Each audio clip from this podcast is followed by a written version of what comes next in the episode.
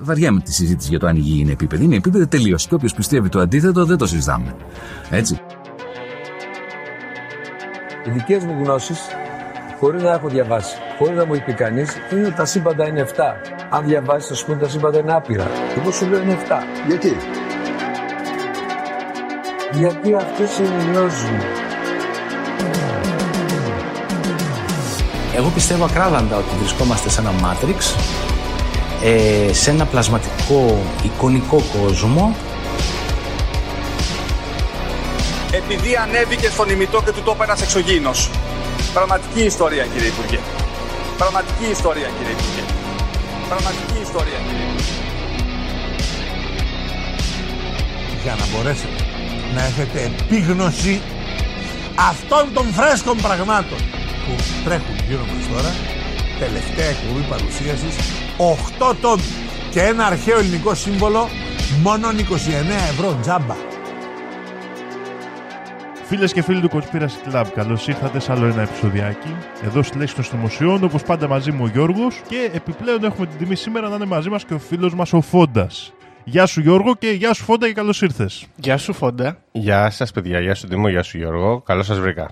Καλεσμένος που έχει προλογιστεί από το προ-προηγούμενο επεισόδιο, παιδιά, ειδικός στην κρυπτοζωολογία. Τα έχουμε ξαναπεί. Ήταν και ο άνθρωπος ο οποίος ε, ξαναείπαμε πάλι ότι έχει σκαρφιστεί εδώ πέρα τη δομή να γίνεται το battle μεταξύ των κρυπτοζώων, κρυπτοειδών βασικά. Και όπως είπαμε, είναι ειδικό στο Magic the Gathering, θα το ξαναπώ. 150 φορές πρωταθλητής παγκόσμιος και τα σχετικά. Οπότε, άμα θέλετε να μάθετε Magic the Gathering, μπορείτε να τον πληρώσετε. Πόσο χρεώνεις, Για εξαρτάται αν θέλουμε course ε, τρίμηνο ή, ή με την ώρα, ρε παιδί μου. με την ώρα; Ε, με την ώρα πιστεύω ότι 50 ευρώ θα είναι, 50 ευρώ την ώρα. θα είναι Ωραία. καλά. Καλό. Για τρίμηνο course ε, μιλάμε για, ένα, για λίγο πιο μεγάλα budget, αλλά μιλάμε για να μπορείς να, Σαρώσεις τα να πρωταθλήματα. σαρώσεις ό,τι θέλεις. Μπράβο. Δήμο, εσύ που έχεις Είναι, ξεκινήσει. είναι το Magic. bootcamp magic. Μπράβο, εσύ που έχεις ξεκινήσει μπορείς να, να γραφτείς, να είσαι ο πρώτος, να δούμε τα αποτελέσματα. Δεν ήξερα το κόστος μέχρι πριν από λίγο, αλλά εντάξει, θα το σκεφτώ. Έτω ένα κάτωρο. Ε, θα γίνει κάποια καλύτερη τιμή για σένα. Σε φίλους που παίρνω τουλάχιστον 10 ευρώ παραπάνω. Μπράβο. Πονηρό. Παιδιά, επειδή σήμερα ξύπνησα λίγο αργά, ε, θα ήθελα να ενημερωθώ όπως συνηθίζουμε, συνηθίζω να κάνω από το Conspiracy Club μόνο Α, ναι, ήταν έτσι θα μάθετε. για τα νέα της εβδομάδας. Γιώργο, μήπως ε, θα μπορούσες να μας διαφωτίσεις λίγο; Ωχ, ναι, φόντο μου να σας πω κάποια πράγματα που έχουν συμβεί. Μας αφορούν πάρα πολύ όλους γιατί τους πνευματικούς ανθρώπους Δήμο τους πρέπει να τους ακούμε, πρέπει να τους προσέχουμε. Σωστά; Σωστά, σωστά. Ποιο πιο πνευματικός στην Ελλάδα από το Σταμάτη Γονίδη. Έτσι; Νομίζω είναι ο βασιλιάς του πνεύματος, θα έλεγα. Μπράβο. Σταμάτης Γονίδης, λαϊκός τροβαδούρος και μεγάλος φιλόσοφος. Ε, συμμετέχει και στο Conspiracy Club, οπότε τον ευχαριστούμε. με πολύ φοβερά τραγούδια όπως Όλα σ' αγαπάνε, δεν ξέρω, το ξέρετε; Βεβαίως. Ε, βέβαια. Ναι, ρε. Φοβερό τραγούδι. Λοιπόν, ο Σταμάτης λοιπόν ε, προφανώς και έχει γνώμη για το εμβόλιο και τώρα που ζωήσανε λίγο τα πράγματα πήγε και έκανε εμβόλιο. Ωραία. Δεν έκανε όμως όποιο εμβόλιο να είναι, έκανε Johnson. Ω. Γιατί έκανε Johnson τώρα; Έκανε Johnson λέει γιατί δεν- δεν έχει μέσα χιμπατζή. Πώς σας φαίνεται; Το- Δεν έχει δηλαδή.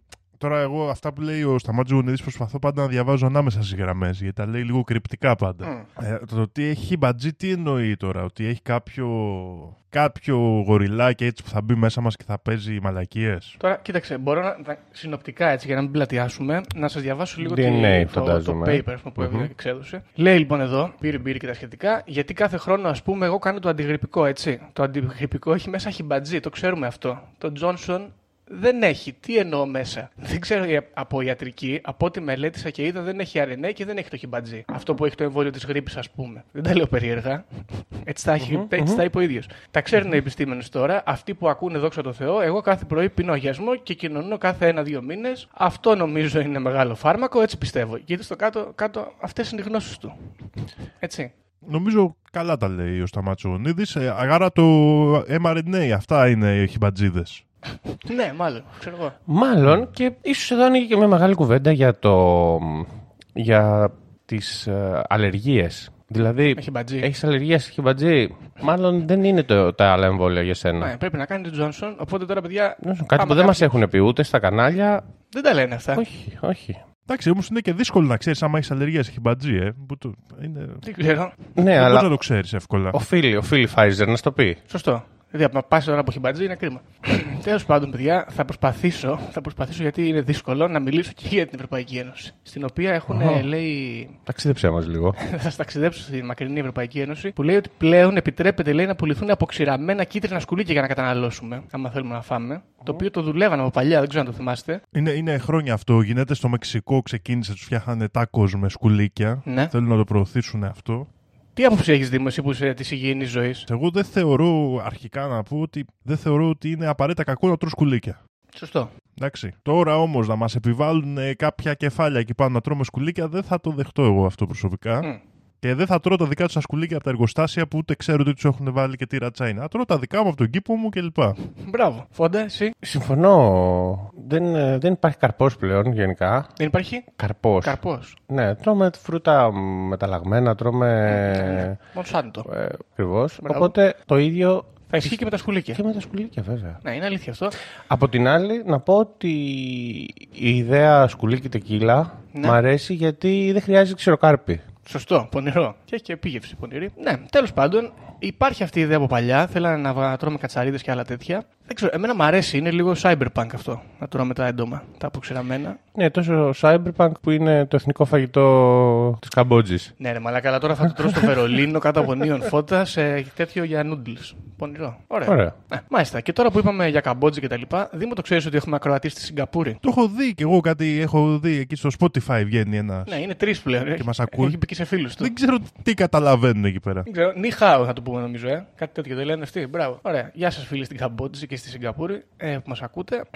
και πάνω κάτω, παιδιά, αυτά είναι τα νέα της εβδομάδας. Έχουμε και το Σερβετάλη που παραιτήθηκε και τελικά τον αντικαταστήσαν και εξερράγη το Twitter, όπως κάνει συνήθως το Twitter. Βαρετά αυτά της ε, πανδημίας, νομίζω, και με τα τέτοια σχετικά ζητήματα. Ένα άλλο όμως τελευταίο, μπράβο τώρα που το θυμήθηκα, είναι πολύ σημαντικό, Δήμο γιατί με αφορά κυρίως εμάς τους δύο. Δεν ξέρω το φόντα να μας πει. Έγινε τρομερή μάχη με τους Ανουνάκι και τους ε, Ανδρομεδιανούς, τι πώ λέγονται αυτοί από πού είναι τέλος πάντων. Λίμπι λέει εδώ πέρα, ανάλογα την πηγή. Ε, στο διάστημα έγινε μάχη. Oh. Βέβαια. Ανουνάκι εναντίον Ανδρομέδας και το γράψανε στο Twitter, έγινε χαμός. Συγκεκριμένα λέει σήμερα 24 Δεκάτου του 2021 και ώρα 7, έτσι, θα κάνουμε επίκληση προς όλων φως για να βοηθήσει τους Ανδρομέδιους στη μάχη με τους Ανουνάκη. Εντάξει, για όποιους δεν γνωρίζουν, Ανουνάκη να πάει να ακούσει το επεισόδιο Conspiracy Club για Ανουνάκη. Τα λέμε πάρα πολύ αναλυτικά. Όλα αυτά στον απόϊχο της εκτόξευσης του καινούριου Ε, τηλεσκοπίου. τηλεσκοπίου, έτσι. Μπράβο. Ακριβώς και για Ανδρομέδιους φυσικά να ακούσει το επεισόδιο πάνω στην ομάδα Ε, Ακριβώς. να πάρει μια ιδέα Ναι. μικρή και να καταλάβει τη μάχη και να π- πάρει τη μεριά του. Έτσι. Εμείς δεν προωθούμε εδώ κάποια συγκεκριμένη.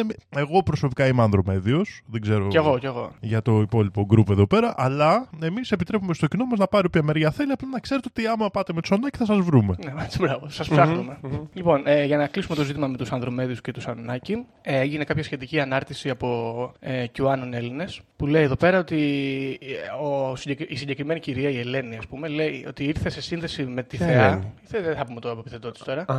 Με τη Θεά και είδε, λέει, τη μάχη μέσα από μαύρες και γκρις σφαίρες κτλ. Γίνεται χαμός. Έχουν, έχουν μπει μέσα, λέει, και οι Αρκτούροι. Χαμός έχει γίνει. Ωραία. Και είχαν έρθει για βοήθεια, μπράβο, με όλα τα σκάφη και έγινε χαμός. Και κάποια στιγμή λέει, της είπε η Θεά ότι τη μάχη μπορεί να τη δει στο δορυφόρο 33. Και αυτή νόμιζε ότι εννοούσε το δορυφόρο της Ανδρομέδας μη 33, που ξέρουμε όλοι ότι υπάρχει. Έλα όμως λέει που εννοούσε την υποσυχνότητα της δορυφορικής της Νόβα 0,33 και ότι ο Ανδρέας Σταθόπουλος, ο οποίος είναι στη Νόβα κάτι, ξέρω εγώ, έχει κάποια θέση ας πούμε, ήταν μιλημένος με τη Θεά και μπορούσε να παρακολουθήσει τη μάχη live μέσω Νόβα.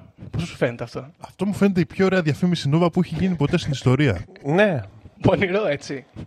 Πείραζες λίγο το LNB και έπιανες ε, ανταπόκριση. Έπιανε απευθείας στη μάχη. Υπερσυμπαντικούς πολέμους σε live μετάδοση στην Νόβα, Ε, παιδιά. μπράβο. Ε, φάει τη σκόνη του Cosmote TV. Δείτε εσείς ε, ελληνικό κύπελλο και Bundesliga στον ΟΤΕ. Μμ. Και μιας και το ανέφερες, παίζουν και αποδόσεις. Ε, ο Λίμπι εναντίον Ανουνάκι έχει 1,82 άσος, 3,30 το χ και 3,50 το διπλό. Μμ. Σω χ είναι καλό ποντάρισμα. Ε, το χ, το χ όμως τι χαρακτηρίζεται, το να μην είναι decisive ας πούμε Δεν αυτή... τελείωσε, θα το ξαναπούμε, ρε παιδί μου. Οκ.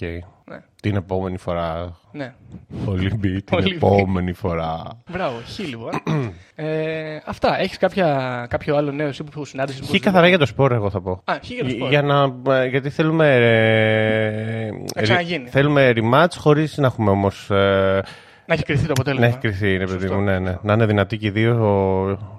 Ναι, ωραίο. Για το, Καθαρά για το, Για το άθλημα. θέαμα, ας πούμε. Μπράβο. Ωραία. Δήμο μου, εσύ έχεις κανένα νέο, μήπως; Είδες κάτι που να σε ενδιαφέρει; Δεν έπεσε κάτι στην αντίληψή μου αυτή την εβδομάδα. Βαρετή εβδομάδα. Βαρετή θα έλεγα, εβδομάδα. Από άποψη νέων. Καταιγίδες όμως. Ε, καταιγίδες παντού. Έχουν, έχει έρθει παιδιά καταιγίδα παντού. Έχει κρύψει στον ουρανό. Πιθανότατα να συνδέεται με το προηγούμενο. Αυτό, βίντεο μήπω που είναι τα αναφέραμε. απόνερα. Ε, ταυτόχρονα, ένα που θέλω να σχολιάσω εγώ εδώ είναι πολύ πρόσφατο. Ε, για fake news έχουν αρχίσει και μας τρέχουν στα δικαστήρια. Ε, Εμάς δεν μας αφορά αυτό, Δήμο. Εντάξει, αυτό το λέω. Μην κάνετε μαλακίες. Μάλιστα. Μην κάνετε μαλακίες. Και επίσης, σήμερα που γράφουμε το επεισόδιο, εσείς θα το ακούσετε ε, καλώς εχόντων των πραγμάτων τη Δευτέρα. Βέβαια, είναι Παρασκευή, είναι μαύρη Παρασκευή. Είναι μαύρη Παρασκευή, μπράβο. Είναι, ε, είναι αυτό που λέμε Black Friday. Όμως πρέπει να πούμε εδώ ότι το παραδοσιακό, παιδιά, τη μαύρη Παρασκευή Ναι. δεν είναι να πηγαίνουμε στα μαγαζιά και να αγοράζουμε. Αλλά. Α, ο, με ενδιαφέρει. Δεν είναι αυτό. Για- Γι' αυτό και λέγεται Μαύρη Παρασκευή. Το παραδοσιακό είναι τη Μαύρη Παρασκευή Ναι. να μην αγοράζουμε τίποτα. Μετοχέ. Γι' αυτό Τι; γενικά. Α, γενικά. Γι' αυτό και τα μαγαζιά κάνουν προσφορές για να μας τραβήξουν να σπάσουμε αυτή την παράδοση. Α, να σπάσουμε την παράδοση. Εγώ βέβαια. πιστεύω ότι είχαν ε, υπολογίσει μ, με βάση τους τζίρους, τους ημερήσιους και τα λοιπά ότι αυτή η Παρασκευή ήταν ε, από τις χειρότερες μέρες του χρόνου Μμ, Αυτό, ναι. και απλά Βάλανε σκόντο. Αυτό ε, λέω όχι, θα ακριβώς. δουλέψουμε στα νιώ. Προσπαθούν να μας κάνουν τέτοιο να με το ζόρι να αγοράσουμε. Είναι ένα, μια psychological operation με λίγα λόγια να πούμε. Μπράβο, και πάνε και αγοράζουν όλοι καναπέ, το έλεγα και πριν. Το, το, ο Φόντες τον βρήκε δήμο αυτόν τον καναπέ που σου έλεγα. Παιδιά, καναπές λέει 5.700 ευρώ τριθέσιου καναπές. Φοβερή προσφορά. Φοβερή προσφορά, δύο μόνο 1,5. 600. Ναι. 2.600. Α, 2.600, ωραίο. Ναι, ναι, ναι. Πριν το Black Friday, αυτό πριν από δύο εβδομάδες. Είχε 1.300. 1.300, ωραίο. Πήγε στα 6.000 και έπεσε 60%. Έτσι είναι η πληθωρισμός. Λοιπόν, ωραία. Οπότε να πάτε να αγοράσετε φίλοι με τα κέρδη από το στοίχημα με τους ανδρομεδιανούς. Και αφού ενημερωθήκαμε όλοι για το τι συμβαίνει στον κόσμο αυτή τη βδομάδα. Επίσης να πούμε παίξτε υπεύθυνα Σωστά. και θεά. Ε, να μπούμε στο θέμα, παιδιά, θέλετε; Ναι, ναι, εγώ είμαι έτοιμος. Λοιπόν, όπως είχαμε πει και στο προ προηγούμενο επεισόδιο, θα κάναμε επαναληπτικό στο, στην κρυπτοζωολογία και στα κρυπτοειδή. Οπότε επανέρχομαι Δήμο και Φόντα μου να μιλήσουμε για κρυπτοειδή. Θα μιλήσουμε πάλι για δύο ζωάκια, δύο πλάσματα, ζωάκια τέλος πάντων, δύο πλάσματα. Αυτή τη φορά έχουμε επιλέξει το θεματικό είναι υπτάμενα. Ωραία. Ω, Είναι, ε, έχουν φτερά. ας πούμε. Το ένα θα, θα δούμε, δεν ξέρω, θα το κρίνουμε πόσο υπτάμενο είναι. Τέλος πάντων, λοιπόν, ε, θα ξεκινήσουμε από το πρώτο, το οποίο είναι ίσως λίγο πιο γνωστό.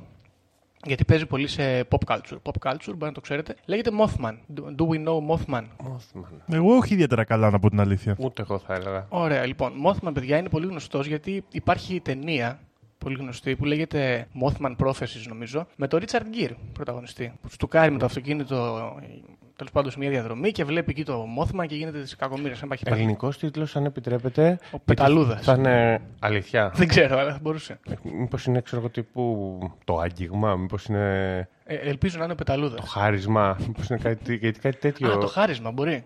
Κάποια Ναι, τέτοια θα μπορούσε, θα μπορούσε. Δεν το έχετε δει από ό,τι ανάμνηση καταλαβαίνω. έχω. Α, Το Mothman έτσι, όχι, δεν την έχετε δει την ταινία. Όχι, δεν την έχω δει ούτε εγώ. Δεν πειράζει. Μέτρια ταινία έτσι κι αλλιώς. Ρίτσαρντ Γκίρ είναι λίγο ξενέρωτος. Οπότε πάμε εμείς να δούμε λίγο τι συμβαίνει στην πραγματικότητα με το Mothman και όχι τι συμβαίνει στο σινεμά με το Mothman.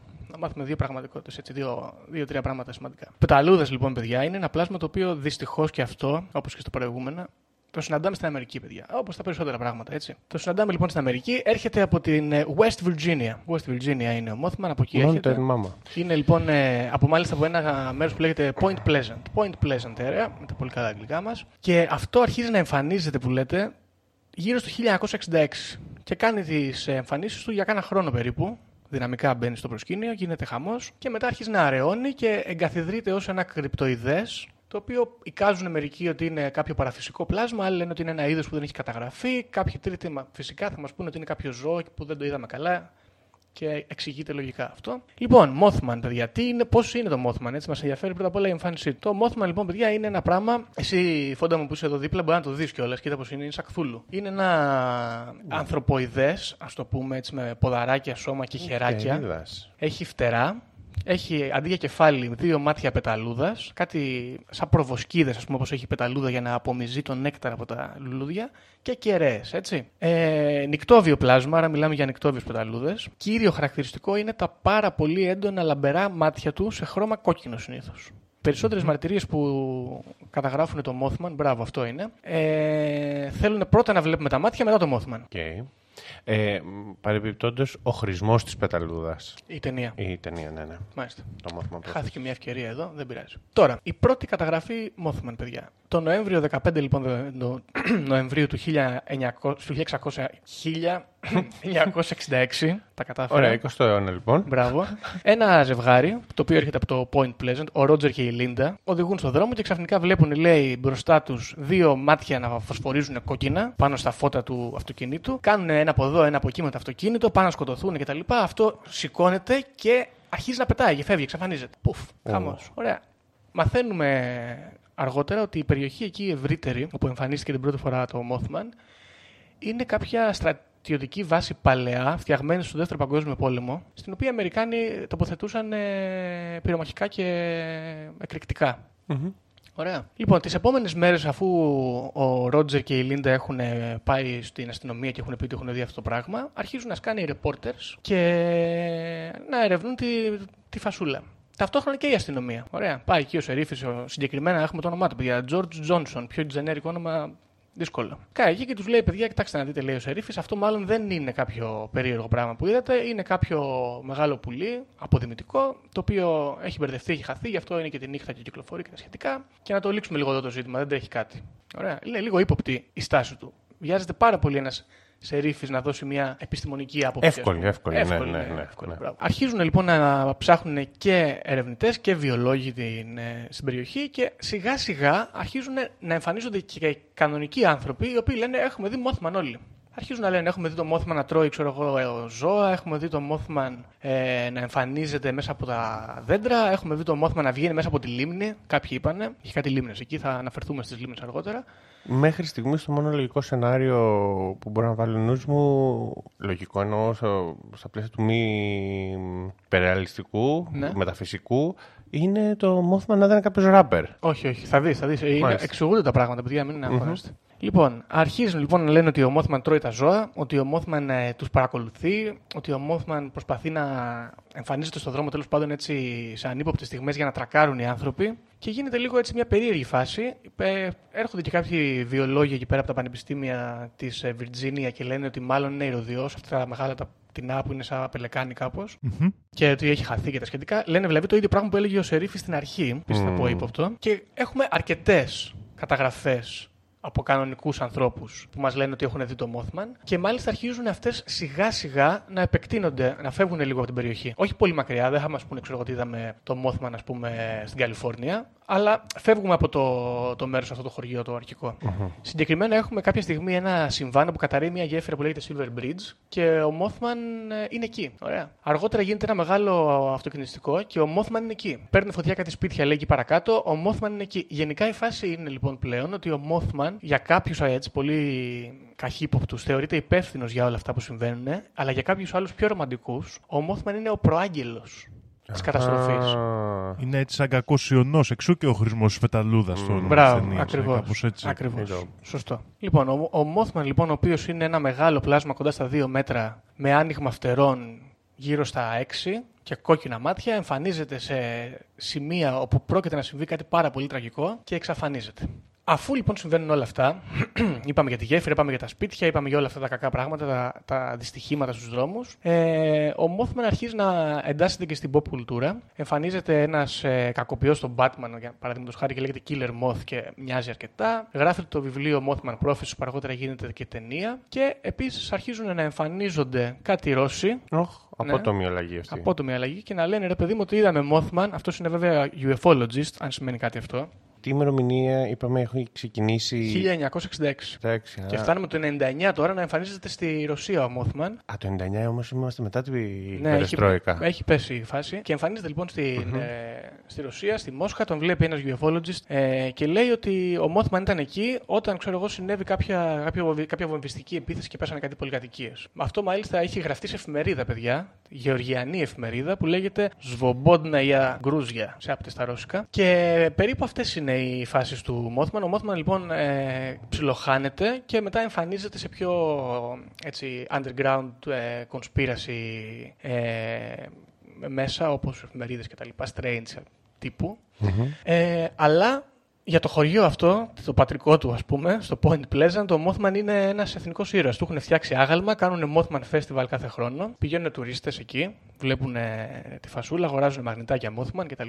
Και το σημαντικότερο, παιδιά, που έχουμε να πούμε εδώ για το Mothman, που εμένα μου έκανε λίγο εντύπωση, είναι ότι ο Mothman δεν έχει έρθει σε πολύ πολύ στενή επαφή με κάποιον. Δηλαδή, παραδείγματος χάρη, μπορεί ένας να πει: Εμένα ήρθε και με ξυλοφόρτωσε ο Bigfoot ή γλίτωσα από τα, από τα σαγόνια του Τσουπακάμπρα. Ο Mothman δεν έρχεται κοντά. Έτσι. Social distancing. Εμφανίζεται, σου λέει, ξέρω εγώ, εδώ θα παιχτεί μαλακία και εξαφανίζεται. Λοιπόν, αυτός είναι ο Mothman και θέλω τις απόψεις σας αρχικά και θα μιλήσουμε λίγο ακόμα έπειτα.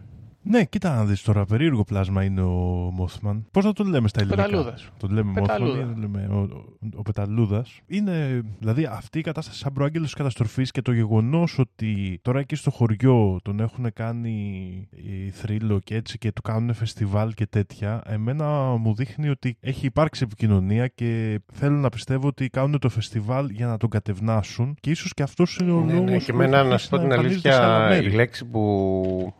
Ακούγοντας αυτή την ιστορία, η λέξη που μου χτύπησε στο μυαλό, που πετάχτηκε στο μυαλό μου ήταν ο εφημισμός. Με το που άκουσα για φεστιβάλ και τα λοιπά. Δηλαδή, Παγανιστικό, ωραίο. ε, σε θέλουμε, ε, είσαι ωραίος και όσο πιο λίγο εμφανίζεσαι εδώ τριγύρω, τόσο καλύτερα γιατί σημαίνει ότι δεν συμβαίνουν κακά πραγματάκια, δεν πρόκειται να συμβούν κακά πραγματάκια. Εμείς σε γιορτάζουμε λοιπόν, καταλαβαίνουμε τις δυνάμεις σου, Είμαστε αχρίαστες φίλοι. να είναι. Ναι, ναι, σωστό. Οκ, οπότε πιστεύετε ότι προσπαθούν να τον ε, εξευμενίσουν τον ε, Mothman οι ντόπιοι; Ναι, έτσι πιστεύω. Έτσι. Αυτό, αυτή δηλαδή είναι η πρώτη εικόνα που μου έρχεται στο μυαλό. Μμμ. Το- Εγώ, ένας διχασμός που μου δημιουργείται εδώ πέρα είναι ο εξής. Τώρα, είναι ο Mothman ένα πλάσμα με θεϊκές ικανότητες που μπορεί να προκαλεί αυτές τις καταστροφές, ή απλά τις αισθάνεται, δηλαδή έχει, μια, έχει, ξέρεις, έχει την ικανότητα, ας πούμε, Κάποια ενόραση. κάποια ας ενόραση πούμε. ακριβώς και απλά εμφανίζεται εκεί πέρα μέσα αυτό. Γιατί αυτό αλλάζει τη δύναμή του και την ε, φύση του σαν πλάσμα, την πηγαίνει σε Μμ. δύο πολύ ακραία πράγματα. Ε, Και εσύ τι πιστεύεις, ε, Φόντα. Μπορεί να είναι ένα, ένα, αντίστρο, ένα αντίστροφο, ένα αντίστοιχο μάλλον α, πλάσμα, πράγμα με, τη, με την Κασάνδρα. Δηλαδή να έχει καταραστεί, να τον έχουν καταραστεί οι θεοί, ίσως οι θεοί του κάτω κόσμου. Ε, να προβλέπει Τα μελούμενα. τα, μόνο τα κακά μελούμενα. Κακά μελούμενα, μπράβο. Ακριβώς από την Κασάνδρα. Και μπορεί ας πούμε, αυτός να είχε μια αγάπη για, το, για τον κόσμο τον επίγειο ας πούμε και κοροϊδευτικά ε, να του δώσουν οι θεοί του κάτω κόσμου ότι αφού τους αρέσουν τόσο πολύ αυτοί οι άνθρωποι και αυτή η φάση πάνω στη γη ρε παιδί μου θα σου μπορείς να πηγαίνεις αλλά θα εμφανίζεσαι όπου πρόκειται να γίνει Μαλακία. χαμός ας πούμε ή σαν τιμωρία σαν ε, Ναι, οκ. ε, μαρτύριο Μμμ. ναι, ποιος Κατάλαβα. ξέρει Δήμος, εσύ τείνεις κάπου. Κοίτα να δεις, εμένα μου αρέσει η θεωρία αυτή έτσι, του Πεταλούδα ως ε, σύγχρονη Κασάνδρα και μπορώ να πω ότι σ- ενισχύεται κάπως από το γεγονός, δηλαδή θα μπορούσαμε να πούμε ότι αυτό θα μπορούσε να ήταν και άνθρωπος ή κάποιο άλλο πλάσμα και του δώθηκαν φτερά για να μπορεί να βρίσκεται στα σημεία της καταστροφής. Δηλαδή μέσα στο Σωστά, πλαίσιο της σαν- σαν κατάρας άγγελος αυτής. Ε, ε, αυτό. Εγώ το, το σημείο αυτό που ήθελα να ρωτήσω αν έχετε κάποια άποψη είναι ότι πάλι βρισκόμαστε εδώ κοντά σε στερεωτική βάση ε, Μπράβο. και Ποι- Ποια πιστεύω ότι θα μπορούσε να είναι η σχέση αυτού. Δηλαδή, θα μπορούσαμε να μιλάμε για ένα τροποποιημένο πλάσμα από τον Αμερικάνικο στρατό που εμφανίστηκε. Γιατί μιλάμε για, κά... για ένα θρύλο που γεννήθηκε πολύ πρόσφατα. Ναι, και είναι έχει καινούργιο σημασία πράγμα. αυτό. Δηλαδή, δεν είναι ένας θρύλος που είναι από τα βάθη των αιώνων. Άρα, μήπως πρόκειται για ένα πλάσμα με. Και αυτές οι ικανότητες ενόρασης ήταν γενετικά τροποποιημένες μέσα του. Γιατί ξέρουμε και συχνά το βλέπουμε ότι πολλά ζώα έχουν κάποια σχετική ικανότητα ενόρασης για πράγματα που εμείς δεν καταλαβαίνουμε, για σεισμούς παραδείγματος χάρη κλπ. Βέβαια, ναι, ναι, ναι. Σκύλοι και σεισμοί, σωστό. Σκύλοι, ψάρια είναι. Ψάρια; Ναι. Οκ. Στην... Αν δεν κάνω λάθος, στην Ιαπωνία χρησιμοποιούν ε, Τι κάνουν, βγαίνουν στην τις επιφάνεια, ας πούμε. κινήσεις των, και, των κοπαδιών και αυτά ως ε, τέτοιο. Πρόβλεψης, Τέλος πάντων, Ως πρόβλεψης, ναι, πρόβλεψη. Ε, μ, εγώ θα ρωτήσω, μάλλον θα προσθέσω κάτι γιατί μ' άρεσε ο τρόπος που το έθεσε ο Δήμος και θα πω και έστω και ότι δεν είναι γενετικά τροποποιημένο αυτό το πλάσμα από τον στρατό. Ποιος ε, μας λέει ότι το, το set of skills, ας πούμε, οι δυνατότητες αυτού του πλάσματος, ε, δεν έχουμε κάποια, κάποια μαρτυρία, ας πούμε, για κάτι άλλο, δηλαδή για το πόσο καλός κυνηγός είναι, για το πόσο... Όχι, για άλλες δυ- δυνάμεις. Το set of skills του, λοιπόν, σε ένα κόσμο που πάμε, ας πούμε, με- μετά το δεύτερο παγκόσμιο πόλεμο με την τεχνολογία να να ανεβαίνει έτσι. Ποιος μας λέει εμάς ότι αυτό το πλάσμα υπήρχε και απλά κατάφερε ο Αμερικανικός στρατός να το εχμαλωτήσει. Δηλαδή, ε, Σωστό. και γενετικά τροποποιημένο να μην είναι το, το, το να μην σχετίζεται με το, με, τον Αμερικα... με το στρατό, ας πούμε. Είναι δύσκολο. και- Ναι, είναι Ε, δύσκολο. γιατί Είναι αυτό δύσκολο, το ισχύει. πλάσμα θα μπορούσε πολύ εύκολα να του βάλεις ένα μηχάνημα, ξέρω εγώ, που να το ακολουθεί, να Ένα σου δίνει GPS. στίγμα, ένα GPS ακριβώς και να βλέπεις σε ποια σημεία θα γίνουν καταστροφές ανάλογα τις κινήσεις του και αυτά και να το ακολουθείς για να έχεις την ανάλογη αντίδραση, ας πούμε. Σωστό. Λοιπόν, τώρα θα σας πω μερικά στοιχεία ακόμα, να δούμε μήπως αλλάξετε άποψη ή κατασταλάξετε κάπου. Στο σημείο αυτό, στην περιοχή αυτή, στο Pleasant Peaks που λέγαμε, όπως είπαμε υπήρχε Point αυτή... Ε; Point Pleasant. Point Pleasant, ναι, συγγνώμη. Είναι Twin Peaks. Το ευχάριστο σημείο. Στο ευχάριστο αυτό σημείο, λοιπόν, είπαμε υπάρχει μια παλιά εγκαταλελειμμένη στρατιωτική βάση. Okay. Εκεί γύρω, λοιπόν, εμφανίζεται πρώτα ο Mothman και σύμφωνα με ψαράδες, άσχετα από την περίπτωση του Mothman, έχουν γίνει καταγγελίες οι οποίες έχουν ερευνηθεί και έχει βγει και πόρισμα, το οποίο έλεγε ότι υπήρξε όντως πρόβλημα. Ε, σύμφωνα λοιπόν με τους ψαράδες, χημικά αλλά και εγκαταλελειμμένα εκρηκτικά, εκρηκτικές ύλες είχαν παρατηθεί εκεί πέρα και με τις καταιγίδες και με σεισμούς και με τέτοια από τις από τις διαλυμένες βάσεις βρεθήκαν στα ριάκια και στα ποτάμια και καταλήξαν σε λίμνες, τις οποίες μολύνανε σε τραγικό βαθμό.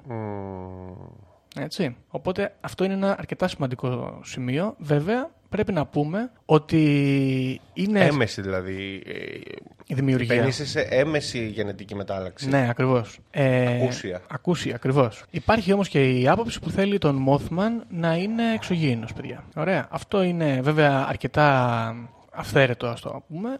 Ε, απλά ισχυρίζονται ότι ο Mothman εμφανίζεται σε μια περίοδο που τα UFOs είναι πολύ hot topic και εμφανίζεται σε περιοχές εκεί πέρα γύρω-γύρω όπου υπάρχουν ταυτόχρονα διαφορετικοί άνθρωποι που λένε ότι έχουμε δει και εξωγήινους. Οπότε μήπως ο Mothman είναι, όπα, μήπως ο Mothman είναι κάποιο πλάσμα το οποίο έχει έρθει εδώ και έχει ξεμείνει; Θα μπορούσε ή θα ξέρω, μπορούσε θα να είναι μπορούσε. κάποιο από τα πλάσματα που είχαν ας πούμε απαχθεί από τον Αμερικάνικο στρατό και με κάποιο τρόπο απελευθερώθηκε. Ε, γε- γενικότερα, ε, μια άλλη περίπτωση που εγώ σκέφτομαι έτσι με τη μόλυνση και τα λοιπά, ε, πέρα από τη, Ναι. τα πειράματα τα βιολογικά ας πούμε που μπορούν να χρησιμοποιούν ουσίες έτσι ιδιαίτερα μολυσματικές, ένα άλλο, μια άλλη, έτσι, ένα άλλο πείραμα που μπορεί να το δημιουργήσει αυτό είναι φυσικά η δημιουργία κάποια σπήλης σε άλλη διάσταση κόσμου. Ωραία. Και μιας και το ανέφερες, θέλω να πω ότι πολλοί από τους ανθρώπους οι οποίοι είπαν ότι είδαμε Mothman, αργότερα ισχυρίστηκαν ότι παρενοχλήθηκαν από τους ανθρώπους με τα μαύρα. Όπως και δημοσιογράφοι οι οποίοι πήραν συνεντεύξεις. Μμ.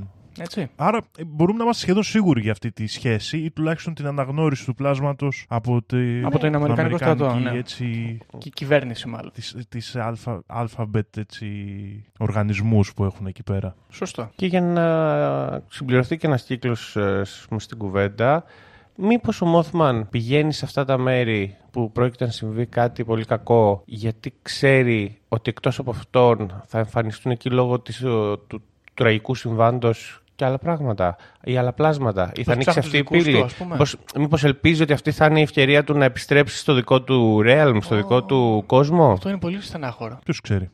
Και απλά, και απλά είναι καταδικασμένος να αποτυγχάνει Ναι. διαρκώς; Λίγο στενάχωρη η ιδέα αυτή. Ε, εγώ τέλος πάντων για ε, άλλη μια σύνδεση που θέλω να κάνω εδώ είναι να υπενθυμίσω τα elf της καταστροφής, τα εξωτικά της καταστροφής που Α, μπράβο, Demolition ακριβώς Elves. όπως τα έχουμε αναπτύξει σε παλαιότερο επεισόδιο ε, έχουν πολύ παρόμοια δράση με αυτή του Mothman. Ναι, ισχύει. Μμ. Ε, δεν νομίζω ότι υπάρχει σύνδεση, βέβαια, των δύο πλασμάτων. Ε, πέρα ότι μοιάζουν, ξέρω εγώ, οι ικανότητέ τους. Ε, Άμα δεν θα συνδικαλιστούν παρέα, ας πούμε. όχι, δεν νομίζω. Όχι, όχι. Λοιπόν, ε, αυτά περί Mothman και νομίζω ότι θα πρέπει να προχωρήσουμε στο επόμενο πλάσμα μας για να αρχίσουμε μετά να τα συγκρίνουμε λιγάκι. Λοιπόν, ε, κρυπτόζω, κρυπτοειδές νούμερο 2, πολύ πιο γνωστό γενικά στο folklore και στο συνωμοσιολογικό χώρο. Ονομάζεται Jersey Devil, το ξέρουμε; Jesse Devil, ε, ναι. Σαν όνομα, Έχουμε, ας πούμε. έχουμε μια γενική τέτοια. Οκ, Δήμο; Εγώ δεν το γνωρίζω, όχι. Ωραία. Λοιπόν, παιδιά, το Jersey Devil λοιπόν είναι ένα πλάσμα το οποίο προφανώς έρχεται από το Jersey, New Jersey, Southern New Jersey και Φιλαδέλφεια. Ε, ας, σε αντίθεση με το Mothman, μιλάμε για ένα κτήνος το οποίο είναι αρκετά παλιό και εμφανίζεται σε ιστορίες, ξέρω εγώ, τύπου 1730, ξέρω εγώ, ας πούμε. Okay. Εμφανίζεται λοιπόν τόσο παλαιά γιατί θεωρείται ότι δημιουργήθηκε από τους πρώτους ε, απίκους στην Αμερική. Αν και αναφέρεται και από κάποιες φυλές ε, Ινδιάνων. Αυτό είναι λίγο αντικρώμενο που θα δούμε λίγο παραπέρα. Ας μιλήσουμε όμως λίγο για την εμφάνισή του. Το Jersey Devil, μπορείς να το ψάξετε εσύ φόντο να το δεις κιόλας, είναι εδώ να το. Είναι ένα περίεργο πλάσμα με φτερά έτσι νυχτερίδας, πόδια με οπλές, μία ουρά φιδιού, κεφάλι αλόγου και χαρακτηριστικά δράκου. Τι εννοούμε με αυτό; Εννοούμε ότι μπορεί να ξερνάει από το στόμα του σύμφωνα με μαρτυρίες. Αυτό, μπράβο, ναι. Φλόγες. Μπορεί να ξερνάει δηλητηριώδη αέρια. Σου φάνηκε αστείο, Νάντα μου. Δεν παίζουμε με τον Jersey Devil. Είναι Ε, σαν πά- καμιλοπάρδαλη με, Ναι. με δράκο η διασταύρωση. Ακριβώς. εδώ, ναι. Αυτό λοιπόν, όπως το περιγράψαμε και μπορεί να δείτε και εσείς φίλοι ακροατές, είναι ένα δίποδο πλάσμα το οποίο θα μπορούσε να είναι κάτι μεταξύ από καγκουρό και δράκο. Έτσι. Τράποδο είναι. Ε, εδώ Απλά είναι... τα, έχει... Όχι, όχι, είναι δίποδο και θα δεις γιατί. Αχα, αχα. Έχει τέσσερα άκρα. Ναι. Αλλά τα δύο που είναι και αυτά με οπλές είναι, και αυ- ε, είναι χέρια, είναι μικρά. χέρια, ναι. Σαν Οκ, είναι τυραννόσαυρος. σαν το αυτό. Πήγα να πω T-Rex. Λοιπόν, τώρα, από πού προέρχεται το Jersey Devil; Υπάρχουν διάφορες λοιπόν απόψεις. Η μία μας λέει ότι είναι, ήταν άνθρωπος. Ωραία. Και μάλιστα ήταν ε, ο γιος μιας γυναίκας, η οποία ονομάζεται Deborah Leeds, η οποία ήταν μια γυναίκα που ζούσε μόνη της ε, σε έναν ε, οικισμό τέλος πάντων βαθιά χριστιανών και την οποία την είχαν ε, εξοστρακίσει γιατί υπήρχε κάποιο, κάποιο beef, κάποια κόντρα εκεί ας πούμε με τους κληρικούς και τους δικαστές που είχαν την πρωτοκαθεδρία έτσι, της Πατριαρχίας στο, στην πόλη αυτή και αυτή πήγε και έφυγε, έκανε 12 παιδιά ήταν, λέει, μια πολύ μίζερη και ε, αρνητική φιγούρα στις παρυφές της κοινωνίας και τους καταράστηκε ότι το, 10, το 13ο παιδί που θα κάνω θα είναι του διαόλου. Θα έχει το διάολο μέσα του. Ωραία. Μάλιστα. Γεννιέται λοιπόν το παιδί και οι λιγοστοί φίλοι, ας πούμε, της ε, Deborah Leeds ήταν εκεί μαζεμένοι στο σπίτι καθώς αυτή γεννούσε. Βγαίνει το παιδάκι από μέσα, μια χαρά το παιδί, αρχίζει να αναπτύσσει τρομερή τριχοφυΐα, αρχίζει να παραμορφώνεται και σιγά σιγά από ένα νεογνώ έγινε αυτό το πράγμα που περιγράψαμε. Τους κοπάνισε, λέει, όλους με την ουρά του και εξαφανίστηκε μέσα στη μαύρη νύχτα. Η γυναίκα αυτή κατηγορήθηκε για μάγισσα, τέλος πάντων νομίζω τους σκοτώσανε κιόλας. Και από τότε το Jersey Οι διαδικασίες Devil- τότε ήταν πολύ πιο εύκολες. Σωστό. Δεν μπλέκαμε με γραφειοκρατίες. Παρ' όλα αυτά, το 13ο παιδί της Deborah Leeds τρομοκρατούσε την περιοχή, τρώγοντας τα, τα ζωντανά, καταστρέφοντας τις οδιές και δολοφονώντας ανθρώπους. Πονηριά που μας απασχολεί είναι ότι μια δεύτερη εκδοχή της ιστορίας αυτής θέλει τον Jersey Devil να μην είναι ανθρώπινο παιδί που μπήκε μέσα ο διάολος ή διάολος που βγήκε μέσα του παιδιού, αλλά να είναι κάποιος διάβολο αυτούσιος, ο οποίος εμφανίστηκε λόγω επίκλησης. Και τι θέλω να πω. Μιλάμε για έναν άνθρωπο ο οποίος λέγεται Daniel Leeds και βλέπουμε εδώ ότι επαναλαμβάνεται το όνομα. Δεν σχετίζονται αυτοί οι δύο να έχουν κάποια συγγένεια ή κάτι τέτοιο. Δεν γνωρίζουμε εμείς. Τουλάχιστον ναι. Ξέρουμε για αυτόν το εξής σημαντικό. Είχε και αυτός μια γυναίκα με πολλά παιδιά, πεθαίνανε αρκετά παιδιά δικά του. Αυτός ήταν ε, αξιωματούχος, ας πούμε, της ε, Μεγάλης Βρετανίας που είχε πάει στην Αμερική και στην κοινωνία που ζούσε, ήταν μια κοινωνία από Quakers, πώς λέγονται αυτοί στα ελληνικά, αυτοί με τα καπελάκια, καταλάβαμε. Ε, ναι, ναι, οκ. Μου διαφεύγει η Το- ναι. ελληνική ονομασία. Ε, αυτή είναι τέλος πάντων η πολύ πολύ βαθιά χριστιανή και αυτός άρχισε να ασχολείται σιγά σιγά με παγανιστικά και αστρολογικά ζητήματα τα οποία αυτός τα συνέδεε όμως με τον χριστιανισμό.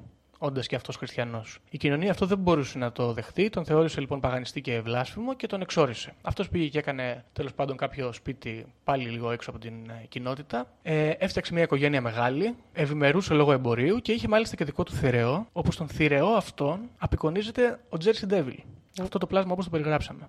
Ωραία. Στο σπίτι του αργότερα λένε ότι βρέθηκαν πάρα πολλά βιβλία και σημειωματάρια ε, και αντικείμενα τα οποία είχαν ε, έντονα παγανιστικά και εσωτεριστικά στοιχεία, τα οποία όπως είπαμε πάλι ο ίδιος τα προσπαθούσε να τα κάνει κομμάτι μιας παραχριστιανικής ε, οκάλτ ιδέας. Ε, μέχρι που φτάνουμε στο σημείο αυτός ε, να χάνεται στην ιστορία, να μην τον ε, πολύ αναφέρουμε. Έρχεται και σε σύγκρουση ξανά με την κοινότητα γιατί αναπτύσσει ιδέες οι οποίες είναι κατά της βασίλισσας. Ε, και φυσικά κατηγορείται αργότερα ότι εσύ ρε φίλε έχεις το, Jersey, Devil- έχεις το διάλογο στο σπίτι σου να πούμε, πάνω από το τζάκι. Εμείς το βλέπουμε αυτό το πράγμα να εμφανίζεται εδώ και να μας τρώει τα ζάκια, να μας καταστρέφει τις οδιές. Γιατί επικαλέστηκες να έρθει εδώ και να μας τα γάμισει όλα; Μμ. Οπότε ουσιαστικά τον κατηγορούν για μάγο, ότι επικαλέστηκε το πλάσμα αυτό και το έφερε εκεί για να καταστρέψει τους ανθρώπους αυτούς που τον εξορίσανε. Κοινή η τροπή κάπως και στα δύο Ναι, με ιστορίες. διαφορετική όμως αφετηρία, παρότι έχουμε Ναι. το ίδιο επίθετο εδώ να εμφανίζεται. Τέλος πάντων. Ε, εντάξει, πάλι μπορούμε. Πάλι μου πετάγεται με ένα εξαφημισμό εδώ πέρα. Δηλαδή, αν δεν τον κάλεσε, αν απλά τον αναγνωρίζει και σου λέει Εδώ είμαι φίλος. Α, ότι αυτός που μπορεί να πήγε στο δάσος να ζήσει και να ήρθε σε επαφή με το πλάσμα και τα έκανε ας πούμε, πλακάκια μαζί του. Του λέει: Αναγνωρίζω, σε παραδέχομαι. Ε, δεν.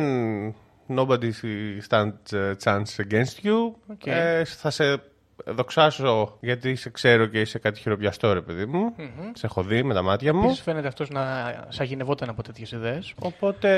Ναι, ok. Okay. Αυτά λοιπόν είναι παλιά ζητήματα, αλλά θα επανέλθουμε λίγο αργότερα, τύπου 1909, όπου αρχίζουν να εμφανίζονται άνθρωποι που λένε ότι βλέπουμε Jersey Devil σε διάφορα σημεία μέσα στην πόλη, πάνω στις ταράτσες των σπιτιών. Ε, το βλέπουν, λέει, να έρχεται και να επιτίθεται σε αυτοκίνητα που περνάνε και σε τρολέι. Έχουμε αργότερα αστυνομικούς οι οποίοι λέει ότι το είδανε και το πυροβολήσανε χωρίς να συμβαίνει κάτι. Δεν καταφέρανε οι σφαίρες να το πειράξουν. Ωραία. Το χτύπησαν, εξωστρακίστηκαν ή πέρασαν από μέσα του; Αυτό είναι πολύ πρέπει σημαντικό. Πρέπει να ζητήσουν εξηγήσει γι' αυτό.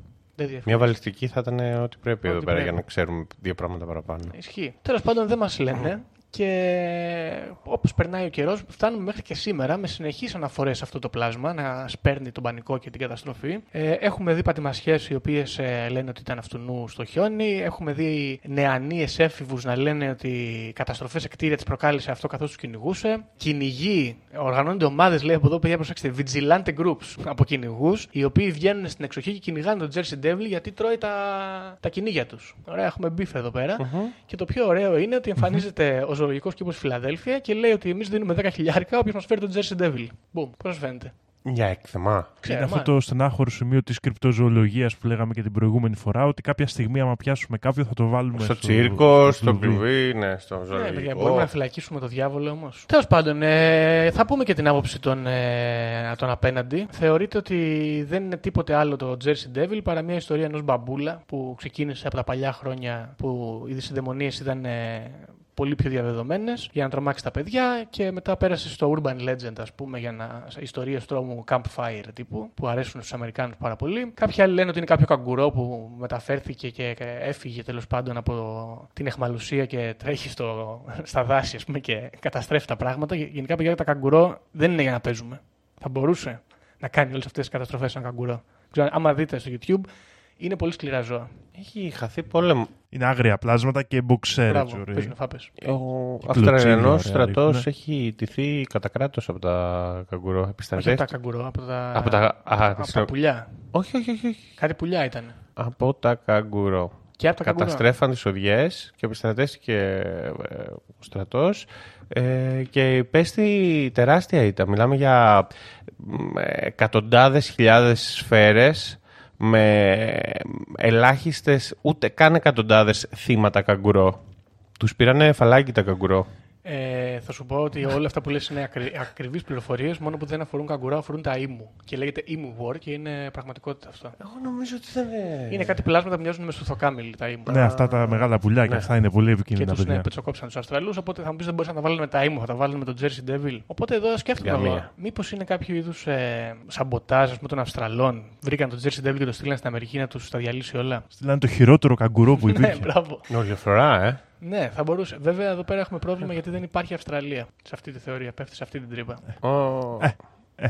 Ναι, οπότε. Ναι, τέλος πάντων. Anyway, το Jersey Devil λοιπόν είναι αυτό το πλάσμα. Οι ικανότητες του, όπως είπαμε, είναι πτήση, είναι φλεγόμενη ανάσα και βρωμερή ανάσα με, πώς το λένε, με αέρια καταστροφικά, ας πούμε, δηλητηριώδη και φυσικά διαβολικές ικανότητες. Okay. Απόψεις παρακαλώ για Jersey Devil, Τίμο. Το Jersey Devil εμένα μου κάνει μια κλασική ιστορία ε, δαίμονα ή δαιμονοποίησης έτσι κάπως. Δηλαδή αρχίζω να πιστεύω στο γεγονός της επίκλησης και νομίζω ότι το γεγονός ότι συνδέθηκε με διάφορα άτομα έχει να κάνει με αυτό γιατί ένας δαίμονας φυσικά μπορεί να κάνει συμβόλαια με διάφορους ανθρώπους. OK, okay. άρα πιστεύεις ότι με τον Daniel Leeds ας πούμε έχει υπογραφεί κάποια ανίερη συμφωνία πιθανόν.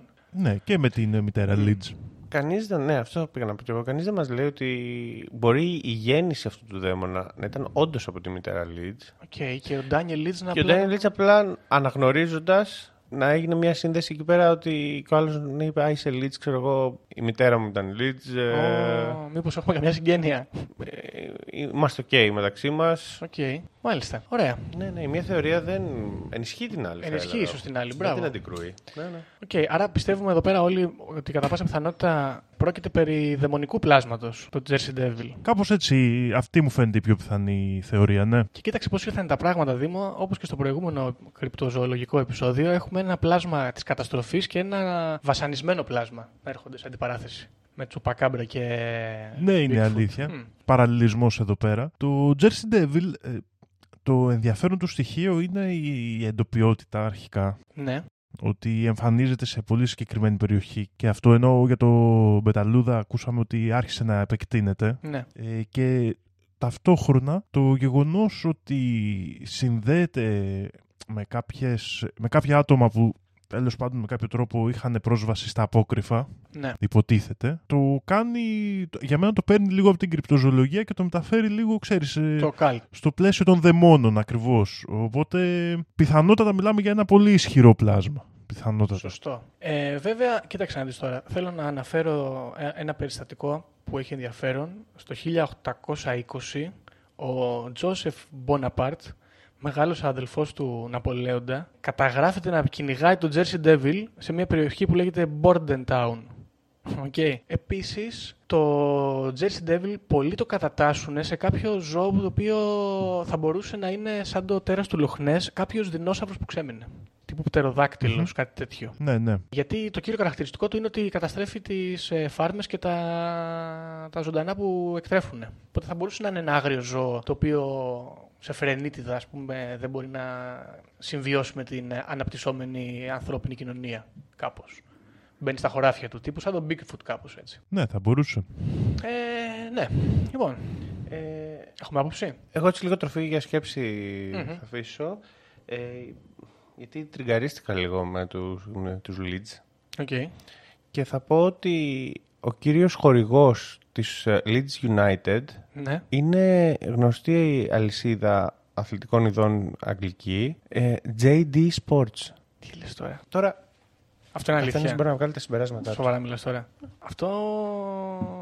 Παιδιά, εδώ μπορεί να μιλάμε για το cult του Jersey Devil. Ίσως είναι κάποια παγκόσμια ε, αίρεση. Τόσο κρυφή και τόσο φανερή. Ποιος ξέρει, διαβάζω εδώ στο Καλύτερες ίντερνετ ότι κρυψώνες JD είναι- Πώς. Sports Ναι. ιδρύθηκε το 1981 Οκ.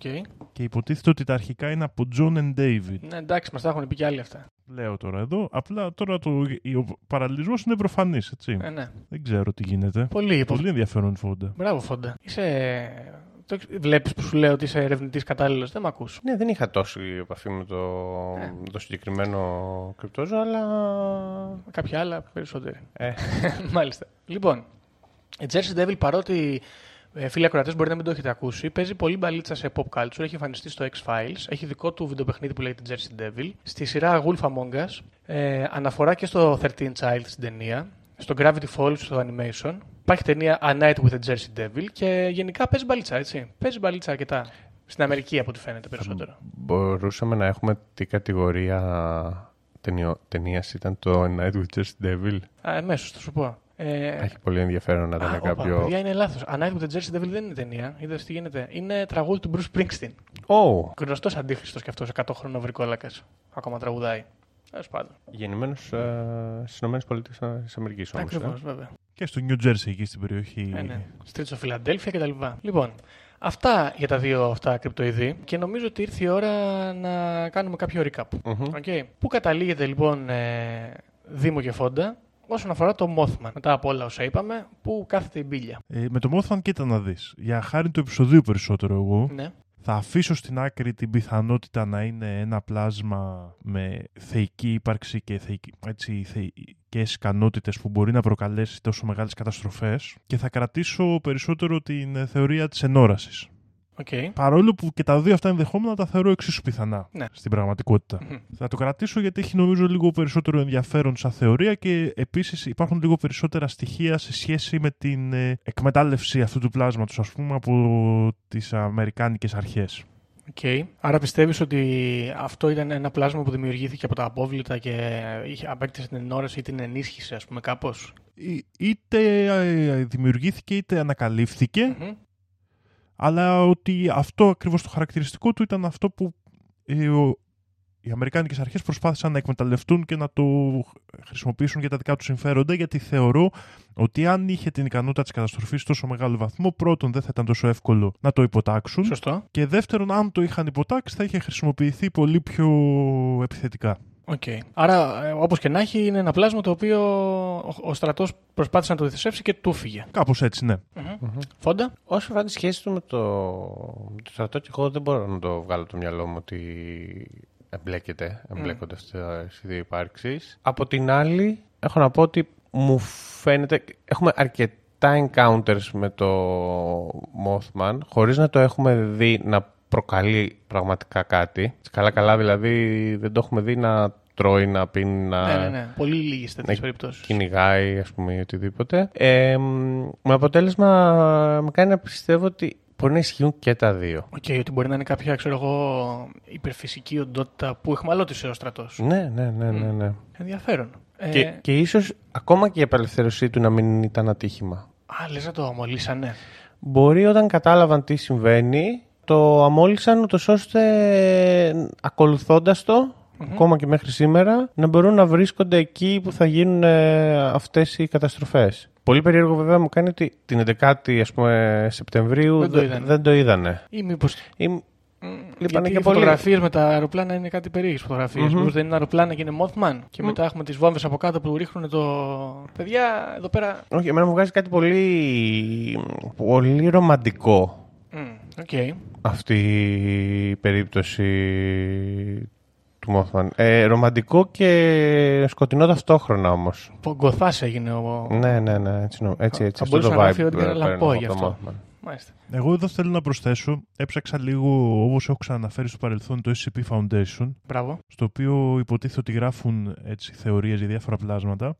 Υπάρχει το SCP-2901, θα προσπαθήσω να το βάλω και κάτω, το οποίο περιγράφει ένα πλάσμα αρκετά παρόμοιο με το Mothman και στην περιγραφή και στις ικανότητες, στο οποίο λέει ότι η αναγνώριση των ικανοτήτων του είναι να προβλέπει τις καταστροφές με ένα μεγάλο βαθμό ακρίβειας για το μέλλον. Μμ. Ειδικά αυτές που θα έχουν αρκετά θύματα. Οκ. Πάει στα θανατερά τα μεγάλα δηλαδή. Ωραία. Παιδιά, εγώ η δική μου άποψη μετά από αυτή την εκτενή έρευνα που έκανα είναι ότι το Mothman είναι κάποιο.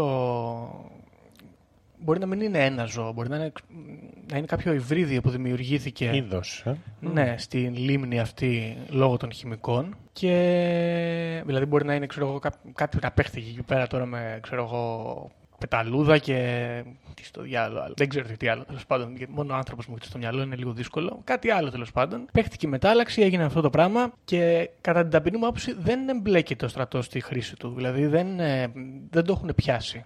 Δεν το μελετήσανε ποτέ. Αυτό εμφανίστηκε εκεί στη βάση γιατί υπήρχαν τα απόβλητα και αφού άρχισαν να το παρατηρούν και να το βλέπουν οι άνθρωποι γιατί εμφανιζόταν όλο και περισσότερο, τότε μπήκαν στη μέση οι υπηρεσίες και Μμ. προσπάθησαν να το πιάσουν, προσπάθησαν να το ελέγξουν, εξού και Men in Black. Και πιστεύω ότι επίσης το Mothman ε, μπορεί να ζορίστηκε και μέσω Αλάσκας κάποια στιγμή μπορεί να πέρασε Ρωσία και έφτασε στη Μόσχα. Ένας ε, πρόσφυγας, ένας μετανάστης πολιτικός. Ναι.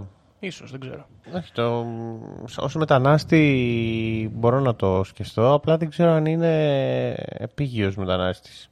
Μμ, ότι μπορεί να είναι και από άλλο μέρος. Από άλλο μέρος, από άλλο χρόνο, από άλλο ε, σύμπαν. Ενδιαφέρον. Μάλιστα. Ε, για τον Jersey Devil όμως, τι έχουμε να πούμε; Πιστεύουμε απλά ότι είναι ένας δαίμονας που ε, κάπως κατά λάθος ήρθε, ή όχι κατά λάθος, ήρθε στην, ε, στον κόσμο μας και τρομοκρατεί τους ανθρώπους ε, του, του New Jersey. Η αλήθεια είναι ότι δεν έχουμε στοιχεία πέρα από, το, από αυτά τα δαιμονικά που να μας λένε ότι έχει παιχτεί κάτι πιο ύποπτο, εκτός και αν είναι κάποιο πλάσμα ξέρω, εγώ, παλαιολιθικό. Αλλά πόσο πιστε- πιστευτό μπορεί να είναι αυτό. Γενικά στην κρυπτοζωολογία; Γενικά, εγώ πιστεύω ότι αν ήταν ένα παλαιότερο πλάσμα, Μμμ. Όπως είπαμε στην περίπτωση ας πούμε, του Μεγαλοπόδαρου, ε, θα, είχε, θα υπήρχε θρύλος βαθύτερο, βαθύτερα ανεπτυγμένος ε, σε- από τους Ιθαγενείς, από τους Πολύ σωστό, Ινδιάνους πολύ της σωστό. Αμερικής. Ναι. Οπότε εμένα αυ- αφαιρείται λίγο αυτή η άποψη. Ε, σε- Δηλαδή, έτσι, στα στοιχεία κάπως κατεβαίνει σε πιθανότητες. Σωστό. Ε, θε- θεωρώ ότι είναι πολύ πιθανό να μιλάμε για κάποια δαιμονική ύπαρξη που με κάποιο τρόπο συνδέθηκε με ανθρώπους. Ε, Συμφωνώ λίγο. Οπότε μπορούμε να συμφωνήσουμε όλοι εδώ πέρα ότι κατά πάσα πιθανότητα αυτό ήταν ένα, το παιδί της Mother Leeds. Βγήκε εκεί πέρα με το διάλογο μέσα του και έμεινε και στην περιοχή. Βρήκε και τον Daniel Leeds, έκατσε εκεί με την οικογένεια και ξέμεινε στο Ναι. New Jersey, ας πούμε. Τι του με λέγε αυτό. Ξέρεις τι, και προσωπικά λόγω της δράσης του δεν θεωρώ ότι είναι κάποιος υψηλόβαθμος δαίμονας. Ναι. Περισσότερο ένα πλάσμα της κολάσεως ή ένα δαιμονικό πλάσμα τέτοιας μορφής. Δηλαδή δεν θεωρώ ότι είναι, ξέρεις, Δεν, δεν κάνει και κάτι. κάποια υψηλή Απλά, δαιμονική μορφή. ναι. απλά πάει και κάνει μαλακίες γύρω-γύρω, ας πούμε. Είναι ένα καταστροφικό πλάσμα, ας πούμε, Ναι, αυτό. σωστό. Ωραία. Οπότε, αφού συμφωνήσαμε σε όλα αυτά, θέλω να σας ε, πω μια ιστορία. Στο New Jersey, λοιπόν, μία μέρα με πολλή κίνηση, ε, οι άνθρωποι πάνε στις δουλειές τους και έρχονται και αρχίζει να χαλάει ο καιρός. Βρέχει πάρα πολύ, γίνεται μια συννεφιά βαριά, mm-hmm. καταιγίδες κτλ. Και όλα βαίνουν καλώς μέχρι που το βράδυ, καθώς όλοι αυτοί οι άνθρωποι γυρνάνε από τις δουλειές τους, στο αυτοκινητόδρομο έχει γίνει ένα τεράστιο μποτιλιάρισμα και κάποια στιγμή κάποιος από αυτούς τρελαίνεται από την κούραση και την, ε, έχει επιβδίσει ας πούμε, από, το, από την κίνηση και πατάει γκάζι και πάει να φύγει. Στο New Jersey είπες στην Αλεξάνδρας. Το, New- στην Αλεξάνδρας, είναι εδώ. ε, στουκάρει με τα αυτοκίνητα, αρχίζουν να διαλύονται όλα, ξέρω εγώ. Φωτιές, παίρνει φωτιά ένα βιτιοφόρο, εκρήγνεται κτλ. Και ενώ όλοι νομίζουν ότι αυτό το πράγμα έχει συμβεί επειδή αυτός ο φορτηγατζής δεν άντεξε άλλο την κίνηση, συνειδητοποιούν ότι πάνω στο αυτοκίνητο αυτό κάθεται ένα φτερωτό πλάσμα με κεφάλι αλόγου, αρχίζει να κοπανάει τον οδηγό με την ουρά, γι' αυτό αυτός χάνει τον έλεγχο και όλα διαλύονται. Ταυτόχρονα, λίγο παρακάτω, εμφανίζεται μια υπτάμενη μορφή, ανθρωπόμορφη, με φτερά πεταλούδας και μάτια πεταλούδας, η οποία από ό,τι φαίνεται μπορεί και να ήταν από νωρίτερα εκεί. Ο διάβολος βλέπει την πεταλούδα και τη σχημάει. Ποιος κερδίζει; Περίεργη μάχη είναι αυτή. Δηλαδή και είναι και κρίμα γιατί ο ένας ήταν απλά περαστικός. Αναγκαστικά. Δεν, δεν μπορείς να πεις ότι ήταν περαστικός. Α, ναι, δεν ήταν περαστικός, σωστά. Ήταν γραφτό να είναι εκεί. Έπρεπε να είναι εκεί. Αυτός ήταν σε- πιστός στο ραντεβού του. Σωστό. Όπως και να έχει. Ποιος βγαίνει ζωντανός από αυτή τη μάχη; Γίνεται μάχη. Εμένα αυτή είναι η ερώτησή μου η αρχική. Ναι.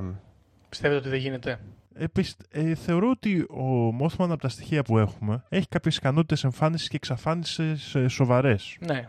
Stealth 9000. Επίσης, ε, δεν είναι ένα πολύ επιθετικό πλάσμα από ό,τι έχουμε δει. Έχουμε ακούσει βέβαια ιστορίες να τρώει ζώα και τέτοια. Αλλά περισσότερο εγώ το έχω κατατάξει αυτό στη διατροφή και όχι Ναι, τόσο ναι, στη ναι, ναι, βιαιότητα. ξεκάθαρα. Ξεκάθαρα, ξεκάθαρα. Και γι' αυτό το λόγο, ακόμα και να του χυμίξει ο διάβολος με την καταστροφική του μανία, που εγώ προσωπικά θεωρώ ότι αν τον έπιανε τον, ε, τον διέλυε, ας πούμε, τον Μπουτσόκοβε, ναι. Mothman, Μμ. ο διάβολος του Τζέρσι, δεν θεωρώ ότι θα καθόταν να κάνει αυτή τη μάχη ο Μόθμαν. Θεωρώ ότι η δουλειά του είναι κάπως διαφορετική. Δεν ξέρω, εσείς τι πιστεύετε γι' αυτό; Εγώ πιστεύω ότι αυτό το σενάριο της μάχης, έτσι όπως περιγράφηκε, δεν μπορεί να ισχύσει. Για... Βασικά, μια ερώτηση έχω. Μια Ναι. ερώτηση σοβαρή για Ναι. να... Οκ. Πόσοι άνθρωποι έχουν πεθάνει; Από Jersey Devil. Όχι, όχι, όχι. Πόσοι άνθρωποι έχουν πεθάνει στο συγκεκριμένο σκηνικό μέχρι, αυτό, μέχρι να οκ. χιμήξει. Ε, ξέρω εγώ 30. Μάλιστα. Αυτό είναι στα πλαίσια δηλαδή ότι έχει ολοκληρωθεί το... Καραμπόλα. η καραμπόλα, οπότε ο Mothman, ας πούμε, έχει... Είναι στο φευγιό. είναι... Ναι, ακριβώς. Ναι. Ε, θα έλεγα ότι αν δεν είχε γίνει ακόμα κάτι... Μμμ. Ε, Τον προλάβαινε. Ναι, αλλά θα έχανε ο Μόθμαν. Γιατί έπρεπε να μείνει. Γιατί, όχι, και για- γιατί έπρεπε να μείνει ο άλλος για να γίνει το θανατικό. Σωστό. Αφού προβλε, το προβλέφθηκε από τον Μόθμαν. Μμ. Τώρα, από τη στιγμή που έχει ήδη συμβεί η καταστροφή, πιστεύω ότι ο, ο Μόθμαν, πιστεύω ότι ο άλλος, απλά όπως οι σφαίρες του, των αστυνομικών, έτσι ακόμα και ο, ο δυνατός, ας πούμε, και ισχυρός ε, Jersey Devil, δεν θα καταφέρει να φτάσει στο Μόθμαν. Ο Μόθμαν έχει φτάσει εκεί πέρα πριν, έχει δει την καταστροφή Και φεύγει. και φεύγει. Άρα θα μπορούσαμε να πούμε ότι δεν προλαβαίνει να, να, να, να, να ρίξει την καταστροφική του μανία πάνω στο κεφάλι του Μόθμαν. Ναι, νομίζω δεν θα τα, κατα... δεν θα τα κατάφερε. Τώρα, αν προλάβαινε. Πιστεύω ότι και, και να προλάβαινε να χτυπήσει το Μόθμαν, ο Μόθμαν για κάποιο λόγο δεν, Δεν πεθαίνει. δεν θα πέθαινε. Γιατί πρέπει να. Πρέπει να ξαναπάει στην Πρέπει να επόμενη. ξαναπάει. Δεν, μπορεί... δεν μπορεί να είναι, να είναι παρόν έτσι, στο θάνατό του. Οκ, σωστό. Ταυτόχρονα όμως είναι αναγκασμένος να είναι παρόν και στο θάνατό του. Φοβερό. Ποιητικό θα έλεγε κανείς. Και κάνοντας λίγο, ας πούμε, δίνοντας ακόμα περισσότερο δύναμη στις ικανότητες του Πεταλούδα, ε, μπορούμε να πούμε ότι με τις ικανότητες πρόβλεψής του θα μπορούσε να δει όλα τα καταστροφικά σενάρια για το διάβολο του Jersey Α, οπότε και να να τον τον αποφύγει. οδηγήσει σε κάποιο βαθμό προς αυτά. Άρα, Δηλαδή να προβλέψει τα καταστροφικά σενάρια για αυτά. Εγώ δεν θεωρώ ότι έχει τη δύναμη ο, ο ίδιος να να τα βαρέσει. βάλει με το διάβολο του Jersey. Ναι, σωστό. Δεν έχει δηλαδή ο ίδιος την ισχύ, αλλά ανάλογα τις ικανότητες ενόρασής του, ανάλογα την ικανότητα της ενόρασής του, είναι πιθανό να μπορούσε να. και της ευφυΐα του βασικά εδώ πέρα. Μμμ. Δηλαδή του πόσο μπορεί να διαχειριστεί αυτές τις προβλέψεις που μπορεί να κάνει. Οκ. Γιατί αν παραδείγματος χάρη απλά εμφανίζεται χωρίς νόηση στα μέρη της καταστροφής, τότε δεν θα μπορούσε να το διαχειριστεί. Αν Το γίνεται διάβολο του ενστικτοδό, Τζέρσι. δηλαδή εννοείς. Ναι, αν γίνεται ενστικτοδό. Ενώ αν έχει ικανότητα νόησης και πάνω σε αυτές τις προβλέψεις, είναι πολύ πιθανόν να κέρδιζε τη μάχη προβλέποντας τα καταστροφικά σενάρια για το διάβολο του Τζέρσι Σωστό. και οδηγώντας τον προς αυτά. Ωραία. Οπότε η επόμενη ερώτηση που έχω να σας κάνω είναι: Εάν εσείς ζούσατε, α πούμε, σε ποια περιοχή, κά- κάπου στη Θεσσαλία, ωραία, σε κάποιο βουνό εκεί στη Θεσσαλία, με ποιο από τα δύο πλάσματα θέλετε να συνυπάρχετε, Ποιο θα ήταν πιο φαν, το Jersey Devil ή ο Mothman. Να υπάρχουν θε- θεάσεις του, ας πούμε, και τέτοια στην Ναι, να περιοχή. είναι το πλάσμα τη περιοχή, α πούμε. Πώ Με είναι το ολοκαίρι. Jersey Devil για το Jersey και το Μμμ, Mothman μμμ. για το. Πώ λέγεται το Pix αυτό το, τέτοιο το μέρο. Point pleasure, πώ λέγεται. Νομίζω, νομίζω με αγγίζει λίγο πιο πολύ το Mothman. Θα, θα μπορούσες δηλαδή να ζήσεις με, την, ε, με τον τρόμο του να συμβαίνουν πολύ άσχημα πράγματα αφού ο Mothman αράζει εκεί πέρα; Μπορώ να ζήσω... Έχει αποδειχτεί δηλαδή ότι μπορώ να ζήσω με πρωθυπουργό το Γκούλι, οπότε ε, ε, το απλά να προβλέπονται ή να προκαλούνται ακόμα ε, κακά πράγματα από την παρουσία κάποιου το σε ένα ίδιο. μέρος ε, το έχω βιώσει, μου φαίνεται εντάξει. Οπότε λες Mothman. Δήμο; Εγώ δεν πιστεύω ότι ο Mothman προκαλεί περισσότερες καταστροφές από όσες ήταν να γίνουν. Μμ. Ναι, ναι, ναι, Είναι αυτό. προάγγελος απλά, πιστεύω, ναι, πιστεύω ότι απλά εμφανίζεται όταν θα γίνουν. Οπότε θα μου άρεσε ο Mothman σαν στοιχείο της περιοχής μου, αλλά εμένα προσωπικά θα μου άρεσε και ο διάβολος του Τζέρσι στην περιοχή μου. Γιατί είναι λίγο. Θα είχες ένα πλάσμα που κάνει καταστροφές και αυτά και θα μαζεύονταν κυνηγοί να πάνε να το κυνηγήσουν και αυτά. Θα είχε και αυτό τη φάση του. Πήγαινες να Βέβαια κυνηγήσεις θα ήταν δηλαδή. λίγο Θα πιο συσπήρωνε δηλαδή άσχημα λίγο τον πράγματα. κόσμο με άλλο τρόπο. Ναι, Μμμ. θα υπήρχε έτσι μια, μια ένωση εναντίον αυτού του κοινού δαίμονα κλπ. Οκ. Θα έδινε δηλαδή στην περιοχή έναν ε, έτσι βίο ρομαντισμό, ας το πούμε. Ναι. ε, που θα είχε πράγμα. Βέβαια και ο Mothman. Και νομίζω ότι ο Mothman υπάρχει λίγο στην κουλτούρα, δηλαδή υπάρχει έτσι μέσα μας. Είναι όπως αυτές τις θεωρίες με τους σκύλους που εμφανίζονται, Α, το μαύρο που σκύλο. προβλέπουν τα Το κακά θάνατο. πράγματα, με τις μαύρες γάτες. Δηλαδή υπάρχει λίγο μέσα στην κουλτούρα μας Κινήσεις των πουλιών. μορφές, μορφές Mothman. Μορφ, έτσι, στοιχεία του και με κάποιο τρόπο ξέρεις, νιώθω λίγο πιο άνετα με αυτό. Ναι, ναι, και εγώ καθαρά θέμα. Άρα προτιμάτε πεταλούδα, ας πούμε, από το διάβολο της Λάρισας. Ναι, αλλά και ο διάβολος του Λάρης θα ήταν ενδιαφέρον, εγώ αυτό λέω. Ναι, ναι, εντάξει, σίγουρα. Θα ήταν, δηλαδή, θα ήταν.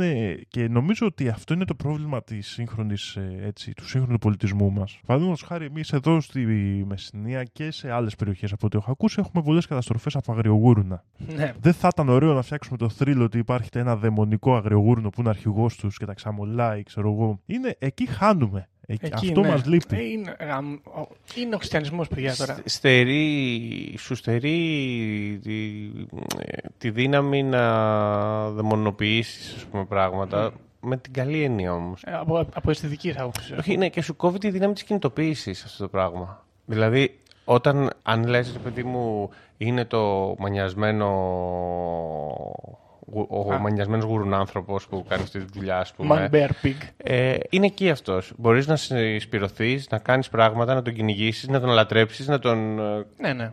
Μπορείς να, Να, κάνεις ομάδες να- που να αφορούν αυτό το πλάσμα. Μπορείς να κάνεις. Εγώ θα σταθώ στη λέξη κάνω. Ωραία. Το it is what it is. Τα γουρούνια μας κάνουν καταστροφές Ναι, του ναι, χρόνου ναι. πάλι. Οκ.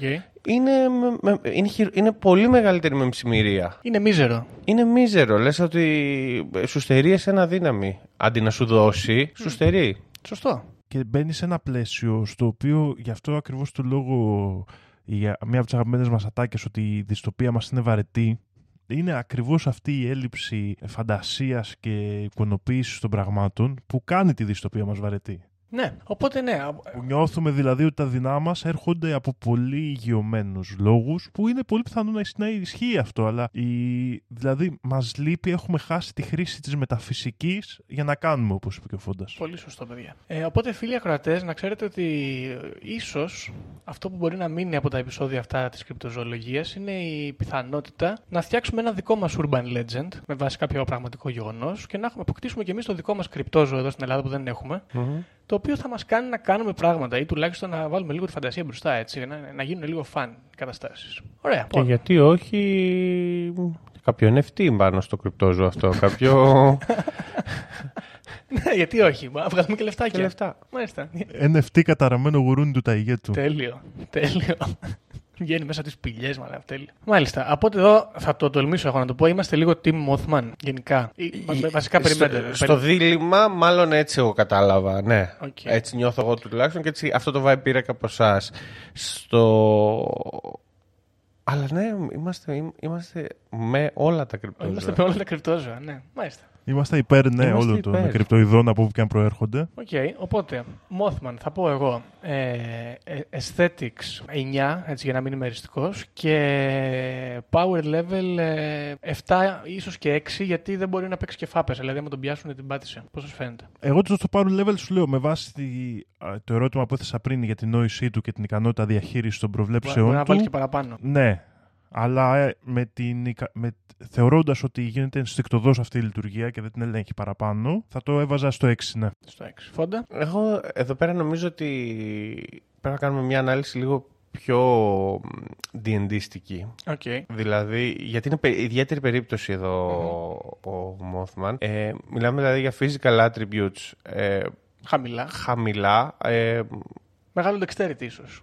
Ένα σχετικό dexterity, ένα strength ε, Πολύ τί- χαμηλό. τίποτα παραπάνω από αυτό που του δίνει ας πούμε, η φυσική του Διάπλαση. διάπλαση. Ε, δεν ξέρω, μήπως και λιγότερα από αυτά που του δίνει η φυσική του διάπλαση. Ε, αλλά μιλάμε για Μεγάλο wisdom και ψηλό καρίσμα ίσως. τεράστιο wisdom, τεράστιο καρίσμα και εδώ είναι το, το ωραίο ας πούμε το Ναι. κρυπτό ζώο γιατί αλλιώς θα ήταν το ζώο ένα κατοικίδιό μας που θα ξέραμε ακριβώς τι γίνεται. Απροσδιόριστο intelligence. Πονηρό. Σωστό. Οπότε στην κλίμακα από το 1 στο 10 ε, συγγνώμη, βάλαμε power, Αισθητικά πρώτα. αισθητικά και power level. Αισθητικά θα του βάλω 10 με τόνο του Mothman. Α, είσαι φαν πολύ, ε. Ναι, ναι, ναι. Οκ. Power level ε, θα του βάλω. ε, επειδή εδώ πέρα θα το εξετάσουμε, εξετάζουμε κυρίως versus. Μμμ. Power level θα του βάλω πολύ κάτω από τη βάση. Δύο. Δύο. Ναι. Οκ. Ωραία. Ε, Ναι, γιατί δεν, δεν μπορεί να σταθεί μόνο του. Αν, ε, α- αν η κουβέντα μας ήταν ότι πρέπει να χτίσουμε μια ομάδα, Θα τον έπαιρνες full αρχή. θα, θα ήταν ε, πολύ ψηλό Πρώτο pick. pick, πρώτο Πολύ pick. ψηλό pick στον draft αυτό. Σωστό. Μάλιστα. Ε, για Jersey Devil θα πω ότι aesthetics, παιδιά, λίγο χαμηλό. Δεν ψήνομαι πολύ με τα διαβόλια και αυτά. Θα, δηλαδή aesthetics τύπου ε, άντε ένα 6, επειδή πάμε και μπλέκουμε με τους αποίκους αυτούς εκεί της Νέας Αγγλίας στη φάση αυτή που είναι λίγο ωραία. Αλλά κατά τα άλλα, άσχημο πλάσμα, έτσι λίγο μιμιδιακό. Παρ' όλα αυτά, power level ψηλό. Ξέρω εγώ, 8. Πρόκειται για δράκο δαίμονα. Ταμένο κιόλας. Εγώ κοίτα να δεις. Ε, μ' αρέσει ο Jersey Devil. Εμένα μου αρέσουν αυτές οι ιστορίες κυρίως επειδή τίθενται στη φάση ότι ε, ένα αποξενωμένο άτομο της κοινωνίας έρχεται σε επαφή με τα σκοτεινά μυστικά και φέρνει για καταστροφή, εκδίκηση ναι. ένα δαιμονικό πλάσμα στην πραγματικότητα. Ε, στο πλαίσιο αυτής της ιστορίας εγώ του βάζω πιο ψηλά Οκ. στο aesthetic και συν το γεγονός ότι μοιάζει με καγκουρό και μπορούσε να είναι και καγκουρό που θα είχε ακόμα περισσότερη πλάκα. Ένα δαιμονικό καγκουρό με φτερά. Βέβαια τα καγκουρό δεν έχουν οπλές, Έχουνε έχουν πόδια κανονικά κανονικά, ναι. δάχτυλα στα πόδια. Ναι. Τέλος πάντων, δύναμη, εγώ θεωρώ ότι είναι, πο- είναι πολύ ισχυρό, αλλά στην ε, ανάλυση Dungeons and Dragons που έκανε ο Φόντας πριν είναι βαρβαροειδές. Σωστά. Είναι σαν το τσupacabra. Έχει βα- λίγο. βαρβαροειδή δύναμη και ε, εδώ κρύβεται και το μυστικό ας πούμε, της μάχης αυτής, όπως και στα παιχνίδια ρόλων ε, έχουν πάντα πλεονέκτημα εναντίον της μαγείας στη βαρβαροειδής κλάση όταν βρίσκονται μόνας τους. PvP βέβαια είναι Ναι, κάπως είναι, πιο... Ε, υπάρχει, υπάρχουν οι χρήσεις και οι ικανότητες του, α, του Mothman του Πεταλούδα σε άλλες Οκ. Μμμ. δράσεις. Ε, ναι. Ένα τελευταίο σχόλιο για τη δύναμη του Mothman θέλω να κάνω, αλλά βλέπω ότι τραβάμε πολύ. Αν ο Mothman είναι έντομο Ναι. και έχει εντομοειδή δομή στο μέγεθος που βρίσκεται, θα είχε τεράστια δύναμη. Σωστό. Γιατί τα έντομα η δομή αναλογικά, ε. τους είναι η πιο ισχυρή ναι, σε σχέση με τη μάζα τους. Επομένως, ε, τελείως τώρα βιολογικά, δηλαδή αν είχαμε ένα σκαθάρι τεράστιο, θα ήταν το πιο δυνατό πλάσμα στον κόσμο με τεράστια διαφορά. Σωστό. Δηλαδή Ναι, ναι, ναι. η δομή αυτή με τον εξωσκελετό προσφέρει τεράστια δύναμη ανά μάζα. Μμμ. Ένα λογάκι της Παναγίας, ας πούμε. Παναγία μου, θα μπλέκαμε. Ναι, αν έχεις ένα μεγάλο λογάκι της Παναγίας, θα μπορούσε να αποκεφαλίζει ανθρώπους για πλάκα. Για πλάκα την πατήσαμε. Ίσως βέβαια και αυτή η δύναμη τεράστια που μπορεί να έχει ο Mothman να είναι αυτή που του επιτρέπει χωρίς άλλη υπερφυσική δύναμη να βρίσκεται εγκαίρος και Στα να σημεία. εξαφανίζεται από αυτά τα σημεία. Ή μπορεί απλά να πετάει πάρα πάρα πάρα πολύ γρήγορα λόγω αυτής της δύναμης. Εντάξει, Ναι. παιδιά, βέβαια εδώ η μορφή του είναι πιο ανθρωπινή, οπότε εντάξει. Ναι, ναι, Ναι. ναι. Αλλά ναι, anyway. Δεν παρουσιάζεται με εξωσκελετό και τέτοιο, παρουσιάζεται σαν σάρκινο πλάσμα περισσότερο. Μάλιστα. Λοιπόν, όπως είπες και εσύ, Δήμο, πω, πω, πήγαμε μακριά. Αναπάντεχο, δεν το περίμενα. New Jersey Devil. Τι Αυτή είπα, έχω κολλήσει με στη φωτογραφία εδώ πέρα. Jersey Devil. Δρακοκάμιλο. Δρακό κάμιλο. Θα Ε. έδινα εγώ σε αυτό το. Παράδεκτο πλάσμα. Ναι, είναι απαράδεκτο. Ναι, το οποίο ε, σηκώνεις στα ουράνια για μένα το aesthetic του. Αυτό είναι σαν να το ζωγραφεί. Εγώ δεν ήμουν 4 χρονών. Τέλος πάντων. Ναι, γιατί πρέπει το κρυπτόζο να είναι, ξέρω εγώ, ένα majestic ε, Τύπου μονόκερος. beast, τύπου μονόκερος, τύπου απέραντος δράκος, ξέρω εγώ, με Ναι, όχι, δεν φοβερές χρειάζεται, αναλογίες παιδί μου, και όχι, όχι. υπερτούμπανος. Εντάξει, ναι, ναι, ε, ναι. Μπορεί να είναι κακιασμένο χτυκιάρικος σαν και αυτό εδώ. Θα μπορούσαμε να του βγάλουμε όνομα η αποκρουστική δρακοκάμιλος του Ιερσού. Ωραίο, ναι. και, και αν είχαμε χρώμα εδώ πέρα, και εγώ θα το ζωγράφιζα πουά. Πουά. Μάλιστα. Φυσικά κακός από το μικρό μου πόνι είναι όμως από την άλλη. Τέλος πάντων. Τέλος πάντων. Εντάξει, δεν πειράζει. Όχι, όχι, πολύ ψηλός aesthetic. Οκ. Λοιπόν, ε, μιας και φτάσαμε, περάσαμε τη μία ώρα, παιδιά, νομίζω σιγά σιγά να το κλείσουμε το επεισοδιάκι. Ε, υπάρχει κάποιο τελευταίο σχόλιο που θέλει να κάνει κάποιος, μήπως; Δήμο; Όχι, είμαι καλυμμένος από αυτό το επεισόδιο. Ε, πολύ ενδιαφέροντα. Δεν, τα, δεν γνώριζα κανένα από τα δύο κρυπτοειδή αυτά. Οκ. Πολύ ενδιαφέροντα. Φόντα, εσύ, μήπως κάτι; Όχι, η αλήθεια είναι ότι και εγώ δεν γνώριζα τα Ναι. το ίδια αυτά, αλλά είχα ακουστά το Jersey Devil σαν Ναι. Urban Legend, αλλά μέχρι Οπότε, εκεί. για άλλη μια φορά, παιδιά, στο Conspiracy Club ε, διασκεδάζω μαθαίνοντας. Έτσι. ε, Ενημερωνόμαστε. Μπράβο. Λοιπόν, καλοί φίλοι. Όπως σας είπαμε, καλή ευκαιρία είναι τα επεισόδια αυτά με τα κρυπτοειδή για να δημιουργήσουμε το δικό μας θρύλο. Που, παιδιά, όπως το έχει ξαναπεί και ο Δήμος, είναι πολύ σημαντικό να φτιάξουμε δικές μας παραδόσεις και folklore. Οπότε, αν έχετε κάποιο περίεργο συμβάν, μπορείτε να μας στείλετε ένα μηνυματάκι να μας πείτε αν είδατε κάτι και να το αναπτύξουμε. Ποιος ξέρει. Ή ακόμα καλύτερα να έρθετε εσείς να μιλήσετε γι' αυτό εδώ πέρα. Α, ναι, βέβαια, εννοείται. Ανοιχτό μικρόφωνο στο Conspiracy Club. Ακριβώς.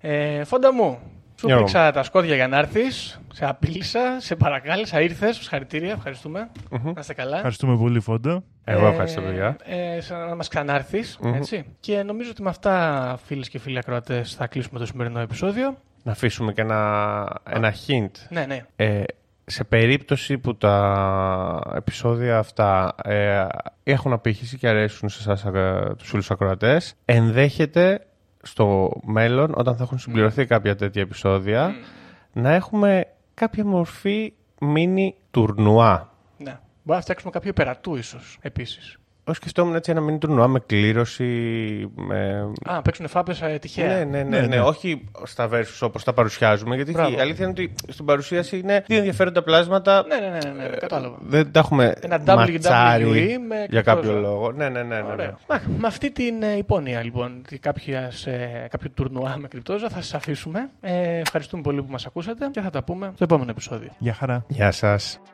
Βαριάμαι τη συζήτηση για το αν η γη είναι επίπεδη. Είναι επίπεδη τελείως. Και όποιος πιστεύει το αντίθετο δεν το συζητάμε. Έτσι. Οι δικές μου γνώσεις, χωρίς να έχω διαβάσει, χωρίς να μου έχει πει κανείς, είναι ότι τα σύμπαντα είναι 7. Αν διαβάσεις, θα σου πούνε τα σύμπαντα είναι άπειρα. Εγώ σου λέω είναι 7. Γιατί; Γιατί αυτό συνειδητοποιούν. Εγώ πιστεύω ακράδαντα ότι βρισκόμαστε σε ένα Matrix, ε, σε ένα πλασματικό εικονικό κόσμο Επειδή ανέβηκε στον ημιτό και του το είπε ένας εξωγήινος. Πραγματική ιστορία, κύριε Υπουργέ. Πραγματική ιστορία, κύριε Υπουργέ. Πραγματική ιστορία, κύριε Υπουργέ.